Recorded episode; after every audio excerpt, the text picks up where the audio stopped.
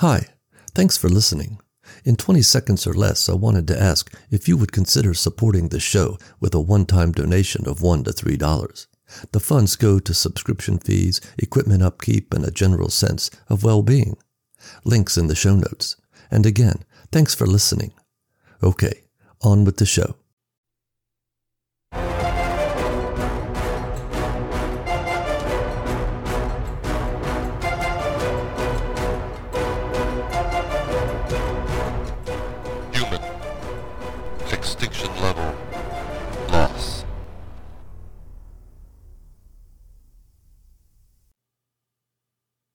Chapter 28 Nicole sat in the passenger seat of her GTO. She extended her right arm out of the window and felt the wind whip past her, caressing her arm. The breeze was warm on her face, and it tickled its way through her hair. She felt relaxed, confident, hopeful. They had raided the Allmart and were well supplied for a while. She let herself enjoy the ride. Next to her, driving, was Sam. Back at the Allmart, when Nicole told him he could drive, he had searched the shelves in the automotive section for a pair of fingerless driving gloves. Not finding any, he got a pair from the garden center and cut off the fingers. He wore them as he held the wheel and stared out down the road. The big engine purred. Sam dreamed of leather clad apocalyptic warriors cruising across the barren land. Nicole looked over at the speedometer. Sam was inching up past 80. All right, Max, ease up there. I doubt Walt's bus can keep up, she said. Sam awoke from his daydream and looked down at the speedometer. Sorry, sorry, he said. He looked in the rear view and saw that the bus was a pinprick in the mirror. Its headlights flashed on and off as Walt tried to get Sam's attention. Shit, sorry, he said again, slowing the big car down. As the sun began to set, they came up on an exit that had a campground. Nicole looked over at Sam. We should stop for the night. Turn in here, she said. Sam nodded and headed for the exit ramp. Nicole leaned out her window and signaled Walt. He flashed his lights in understanding and followed. They cruised through the campground. There were several campers and motorhomes parked on concrete pads. Many were still connected to water and electric. They parked their vehicles on the circle in front of the office, side by side, with the front of their vehicles pointed out toward the exit. Everyone got out and stretched. This seems as good a place as any to stop, I figure. We need to walk the camp, though. We don't want any surprises. No splitting up. We encounter any dead, close in, shoulder to shoulder in a circle, with your back to the inside, okay? We don't get caught unawares, and we don't get separated, Nicole said. She reached in the GTO and retrieved a satchel with a long strap. Jordan, until we get you qualified on the rifle and pistol, you're a reloader, okay? Nicole said. She handed Jordan the satchel, three boxes of ammo, and three full magazines. You'll stand in the center of the circle. Dump those extra rounds in the satchel and reload the empties we hand you. Got it? Nicole said. Jordan nodded as she slung the satchel over her shoulder. Good girl. Okay, let's check it out, Nicole said. With their rifles at the ready, they moved out. An hour later, they had swept through the entire campground and found it was completely abandoned. They returned to their vehicles and began to unpack for the night. Nicole looked at the circular driveway in front of the office. The center of the circle was grass. Rather than get too far from the vehicles, I think we should just stay right here. I know we cleared the grounds, but if we have to leave, we don't want to have to run too far, you know? Nicole said. Everyone agreed and began to set up in the grassy circle.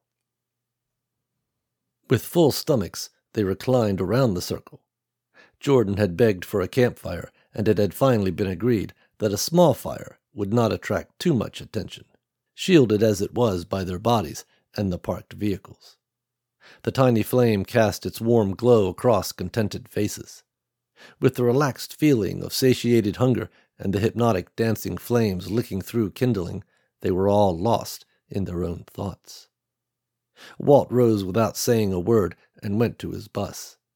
All eyes turned to him, but did not question where he was going. A minute later, he returned and took his seat again by the fire. In his hands was a guitar. I didn't know you played, Walt, Sam said. Oh, yeah, man. I taught myself, you know, Walt said. Everyone looked at Walt and remained silent as he readied himself. Walt plucked the strings and tuned the guitar for a while. When he got it where he wanted, he cleared his throat. Today was a good day for us. We got out of that place, got us some supplies. We got us a place to go. And we got each other, man, he said. Walt looked around at the group. His goofy smile was contagious, and they all smiled back. Times are tough, but today was a good day. I want to play a song, man. It's called Buckets of Rain, he said. Walt began to play. The music was soft and low, and had a soothing rhythm. The words told of the troubles that came into life, the blessings, too. He sang of the joy that two people in love can share, and the little things about each that can make them love each other more. He sang of the preciousness of life and loss, and the simple truths of companionship, doing what must be done when the time came. As his fingers danced across the strings, the others bobbed their heads and stared into the fire. Not forgotten was the death and ruin all around, but the words comforted them with the assurance of hope and love within every storm. Billy and Jordan looked at each other. In the gathering dark, broken only by the light of the fire playing across their faces, Billy quietly slipped his hand into Jordan's. He smiled deep within himself when he felt her squeeze his hand gently in return. They smiled at each other, then were lost again in the fire as Walt softly finished. The final notes seemed to hang in the air for a moment before drifting off on the cool evening breeze. Walt cradled the guitar and nodded, smiling. That was beautiful, Walt. Did you write that? Paul said. Walt shook his head. Oh, man, that's by a group I heard once called Redbird. I just thought it was real pretty, you know, so I learned how to play it, he said. There was more silence, no one wanting to break the veil of the peaceful revere with words. Finally, Nicole looked around at the group. Well, I hate to be a buzzkill, but we've got another long day of driving ahead of us tomorrow, she said. Everyone began to stretch, suddenly remembering how tired they each were. I'll take the first watch, Paul said. Nicole nodded. I got second. Walt, you, then Sam, yeah? she said. Sure thing, man, Walt said. Paul climbed up on top of the bus with a rifle and flashlight. Everyone else crawled into sleeping bags around the fire. As Billy scrunched down, Jordan came over and whispered in his ear. After my dad goes to sleep, meet me behind the office and we'll make out. Before Billy could answer, she was away to her own sleeping bag. Billy scrunched down into his, all thoughts of sleep now gone. 29. When he saw him get on the bus and ride away with the others, Dermot Molney thought he had lost his Billy for good. He had vowed to get him back, and had convinced himself he would. Still, there was that part of Dermot that was his own worst enemy, that part of him that berated him, made fun of him, and told him he was, after all, nothing more than a sick, disgusting, pedophile, rapist, serial killer who was not worthy of the love that Dermot Molney so desired. Dermot thought that voice was pernicious. It egged him on, practically begged him to do the things he did, only to chastise, ridicule, and condemn him afterwards. It had been a long walk back to his van from the highway where Billy was picked up. Dermot Molney knew they were headed toward Woodford, and so that is where he would go too. He didn't know how long they would stay there, but he hoped it would be long enough for him to get back to his vehicle and get there before they moved on. By the time Molney was back on the road and into Woodford, it was dark. He cruised the streets and alleys of the city, looking for any sign of the GTO or the bus. Anything to tell him they were still there, that he still had a chance. His heart sank, and the voice was hurting his feelings with a steady barrage of contempt when he drove into the heart of the city and saw signs for Liberty Bell Stadium. As he approached, he saw them a thousand or more of the dead clamoring around the stadium, most pressed up against the huge glass wall that formed the entrance. Molney picked up a set of binoculars that were lying in the passenger seat next to him and looked at the stadium.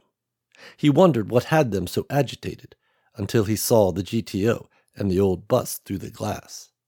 He lowered the binoculars. This was bad. He was so close to the object of his desire. Molney thought that there was nothing he could do. Even if he could rescue his Billy from the stadium, the others would not turn Billy over to Molney the molester, or so the voice told him. Molney looked around the city and saw a tall parking garage near the stadium. He turned the wheel and headed for it. Molney parked the van on the top level at a place that let him see the stadium. His thoughts swirled in panic. You'll never figure this out. You're too stupid and slow. You're Derm the Worm, a useless. Molney tried to calm himself down. One thing at a time, Derm. We'll figure this out. Another voice said, a voice that wasn't nearly as mean. For two days he sat up on that parking garage and watched the dead clamor around the stadium. He was jealous and resentful of the dead. He was sure his Billy was in there, and the dead closest to the glass probably got to see him every day. It wasn't fair, he told himself. They didn't love him the way he did. Molney was asleep in the driver's seat, his mouth open, a ragged snore disturbing the silence of the van. The sound of the engines and spinning tires awoke him, and he sat up with a jolt. For a second he did not know where he was until he looked down at the stadium. What he saw brought a smile to his face. He watched as the glass door on the stadium rose and the GTO came shooting out. He stared as first it, then the bus, lost traction in the wet remains of the dead. He thought any minute the dead would be on them, and it made him cry for his Billy, that the dead would have his Billy instead of him. His mouth dropped in shock as a new man, one he had not seen before, jumped on the back of the bus, lowering the rear of it just enough for the tires to grab. He continued to watch as the bus and car made it to safety, as the mammoth glass door finally closed. He watched as the group celebrated in an embrace and then walk across the street to the Allmart. As they emerged from the Allmart and loaded their vehicles, Molney told the mean voice to go screw itself, then pounded the steering wheel in excitement. When the GTO and the bus drove out of town, Dermot Molney watched it go.